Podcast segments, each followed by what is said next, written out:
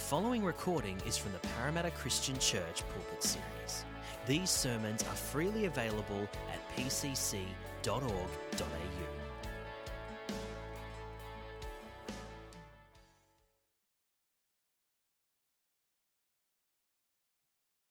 One long look.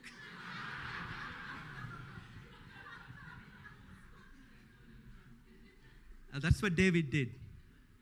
And see what happened. And then he, the uh, commandment six says, "Thou shalt not commit adultery," and he he commits adultery with Bathsheba. And then commandment number seven says, "Do not commit murder," and he he goes on to kill her husband. Now that kind of sin, even though we are laughing now, it's it can destroy a man. It should have destroyed that man. It should have destroyed his faith. It should have destroyed his kingdom. But David knew the Father's heart. He repented. You know, he didn't take his sin lightly. He didn't say, God will wink at my sin. He writes Psalm 51 um, uh, in, in repentance, and it says, uh, according to, have mercy on me, O God, and according to your unfailing love, according to your great compassion, blot out my transgressions, wash away all my iniquity, and cleanse me from my sin. And God does that. God does that. You know, um, he, he was restored. And how do we know that he was restored? See the legacy that David has left. You know, even for Jesus, the Son of God, to be called the Son of David, for the Son of God, the, the great King, the, the God Almighty, who to come back and he's going to sit on David's throne. That means we know that he was restored. And that's the heart of God. He can make everything new, He can forgive. He's a forgiving God. And in, in Isaiah chapter 1, verse 18, it says, Though your sins are like scarlet, they shall be white as snow. Though they are red as crimson, they shall be like wool. You know, as far as east is from the west, so will I remove your sins. But in contrast, Judas, Judas didn't know, even though he walked with Jesus for three years, he didn't know Jesus' heart. And when he betrayed Jesus, you know, I believe that if he had come back and repented, Jesus would have forgiven him, for sure. He never, if you go to Jesus, he will never turn you back. But he didn't. He went on to commit suicide. So this morning, church, I want you to search your heart. Where are you with regard to sin and you know, when, when you have guilt and, and condemnation and shame in your life, it's impossible to radiate Jesus. It's impossible. You know, I don't know what has happened to you in the past. Maybe you had an abortion. Maybe you had a child out of wedlock. Maybe you committed adultery. Maybe you committed murder. But you got to know this truth. You got to know this promise. You got to know your Father's heart. If you come to Him in repentance, He will never turn you away. He will never turn you away. You know, Jesus said a parable about uh, two guys who borrowed money from their masters. One borrowed a little, and one borrowed much. And um, both their debts were forgiven. And Jesus asked, Who will love his master more? And obviously, the answer is the one who was forgiven most this thought struck me when I was preparing this message. I felt in my heart that some of us, or all of us, have to be forgiven for much. We have to be forgiven for everything. Sometimes we hold on to the, those sins that we think is unpardonable or God is going to be, God is not able to forgive. We need to be given, forgiven for much. We need to be forgiven for everything. So this morning, lay everything at His feet. Lay everything at His feet. He's, he's a compassionate God, He's a forgiving God. And He will give you, He will help you even to overcome those things that you're struggling with this morning. So come and lay yourself down and say, Father, forgive me. And He's going to forgive you for sure. So, this is a promise that we need to remember as we do a journey in our lives because sometimes we stumble, we sometimes we fall. But we got to remember this promise. Amen. The second promise I want to talk to you about. God promises to make us new in Christ. God promises to make us new in Christ. 2 Corinthians chapter 5 verse 17 the word says therefore if anyone is in Christ the new creation has come the old has gone the new is here and in NLT it says uh, NLT that was NIV that I read to you NLT says this means that anyone who belongs to Christ has become a new person the old life is gone, a new life has begun. God promises to make us new when we come to Christ.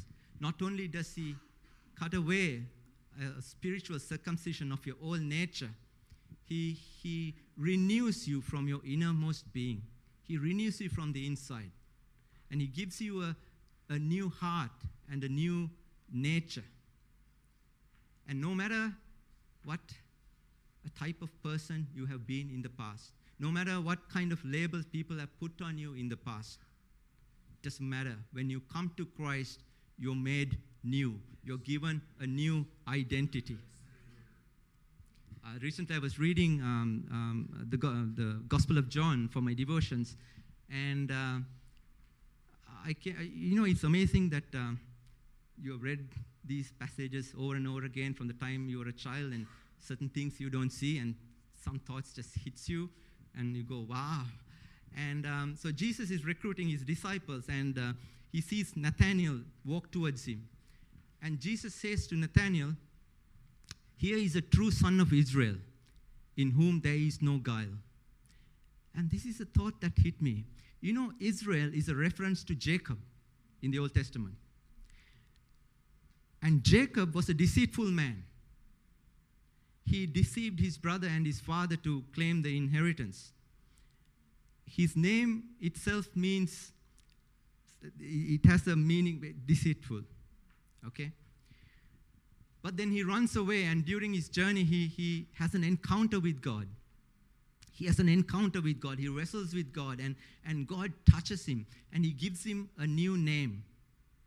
He says, No longer will you be called Jacob, but now you're called Israel. And isn't it, isn't it ironic that Jesus is looking at Nathanael and saying, He is a man who has no guile. He is a man of integrity, a true son of Israel. That's how God changes you.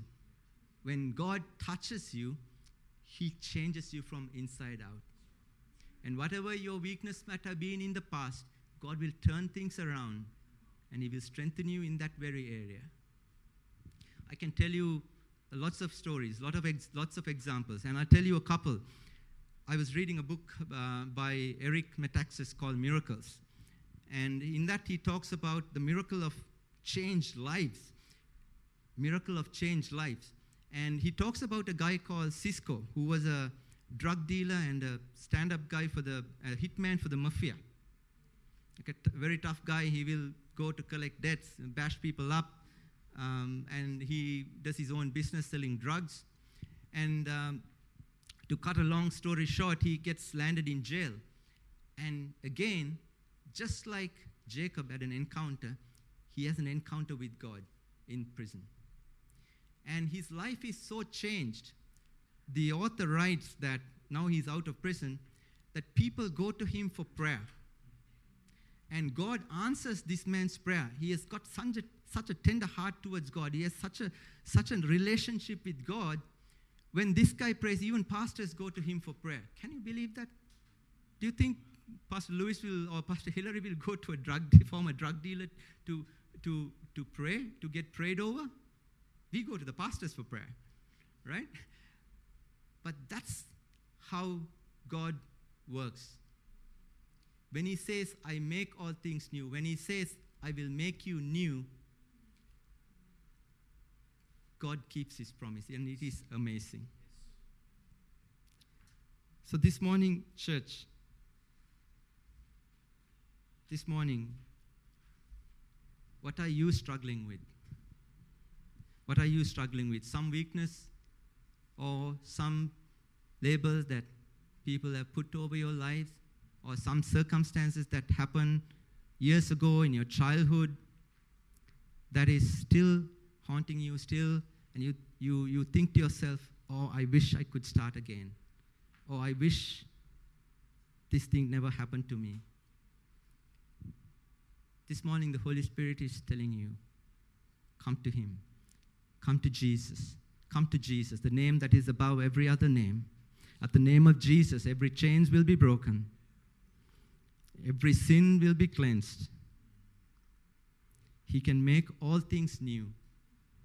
And Jesus is calling you this morning. And after, once I wrap up this uh, message, we want to pray with people. We're inviting people to come. And I, we believe, we pray in the prayer room at the back, and we believe the Holy Spirit is there moving in this church. The Holy Spirit is doing something new in our church. And even Pastor Lewis was sharing with me this morning how he prayed for someone at food care. God gave him a word of knowledge, and, and we, we are going to see healings and things happen in this church. So don't hesitate to come up to pray. We'll, the pastors are there, the elders are there. We're going to pray if you need praying because God can touch you and change you and do mighty things in and through your life. How am I going for time? Got 10 more minutes or? um, maybe I'll skip through my third point, uh, but I'll just quickly mention it. Um, uh, because I feel there are some of you who need to hear this. Um, and on the on, on the on the last uh, point I was talking, I, I get this word that I want to share that someone has to hear in this congregation. Uh, I'm so sure of it. Um, once God gave me a promise from the book of Joel, chapter 2, verse 25.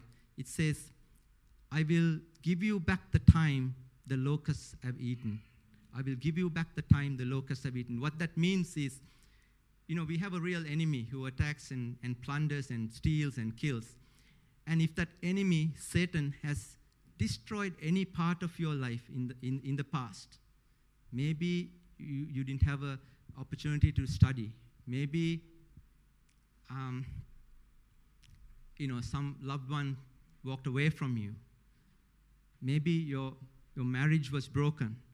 But the Lord is saying this morning, I will give you back that time the locusts have eaten. So if it's for you, go back, refer to Joel 2, and, and claim that promise for yourself. And quickly, my third point, I'll just rush through this. Um, God promise, promises that He will help us every time we call upon Him in time of trouble. He will help us every time we call upon Him in time of trouble. And I, um, we, we can see in the Old Testament um, so many times when the, uh, um, the armies of the enemies surrounded Israel, when surrounded the kings or uh, anyone, and they would cry out to God, and God would come through and help them. Like uh, when, when Moses uh, in, the, in the desert, was, they were cornered by the Pharaoh's armies. God parted the Red Sea. Um, a quick story. Uh, my, when my wife was little and their family was um, living in uh, Sri Lanka, the mobs came during one of the riots and they surrounded the house that they were living in. And they set fire to the house. My wife would have been a little girl of six, six years old, and her sister was nine or something. And a little brother, a couple of uh, uh, toddler. And they put them inside and set, set the house alight. And her sister cried out, Jesus, Jesus, help me help us. And there was this wind that came and it put away that fire. Okay? And then when the, the this was an, in an estate, and when the estate workers saw that this mob had surrounded this house and they saw this smoke coming out, they came running and helped them. It's a true story. It doesn't happen just in the Old Testament, it still happens. So when we are you know, oppressed by the enemy, sometimes it's difficult to radiate Jesus, too difficult to radiate his joy and his love. But the Lord says, when you call upon my name, I will come and I will help you. He will send the armies of heavens, even angels, to help you. That's a promise. And I want you to claim that church. whenever you're facing trouble, in your job, your finances, your relationships, call upon the name of the Lord, and He will come and He will deliver you. So, as I wrap up, I will keep to time. um, so, what's all our practical application? One is claim those promises when you're reading. Claim those promises. Claim them, and God is going to answer you. But I will end with the very words of Peter because he puts it so nicely. I can't do any better than that. It says, in view of all this, in view of all these promises that God has given you, in view of all these promises that God has given you, all these resources that God has given you, it says, in view of all this, make every effort to respond to God's promises. Supplement your faith with a generous provision of moral excellence. In, in, the, in the Good News Bible, sorry, in the NIV, it says uh, goodness. And moral excellence with knowledge, and knowledge with self control, and self control with patient endurance, and patient endurance with godliness, and godliness with brotherly affection, and brotherly affection with love for everyone. Doesn't that sound like Jesus? The more you grow like this, the more productive and useful you will be in your knowledge of our Lord Jesus Christ. But those who fail to develop these in this way are short sighted or blind, forgetting that they have been cleansed from their old sins. Church, simply what Peter is saying is God has given you all these resources to radiate his son Jesus. And so we need to cultivate these seven aspects of holiness in our lives. We need to desire we need to be determined. We need to be disciplined in, in cultivating and developing these seven things that Peter is talking about.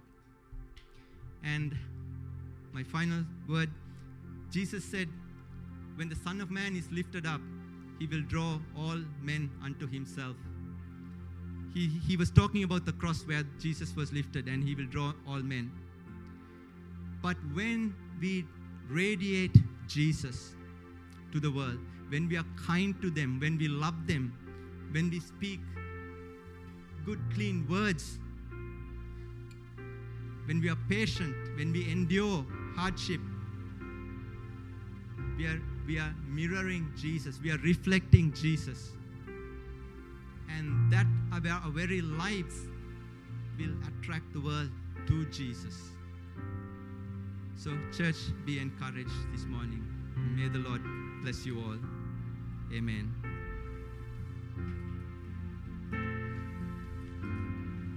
Thank you. Amen. Amen. What a good words. But we take a stand, church. Just going to spend a moment or two in worship. And as Rohan said, if you'd like prayer, please come forward and we'll pray and we'll believe for great things. God's here, amen. We believe that God's here and He changes lives. He's changed my life.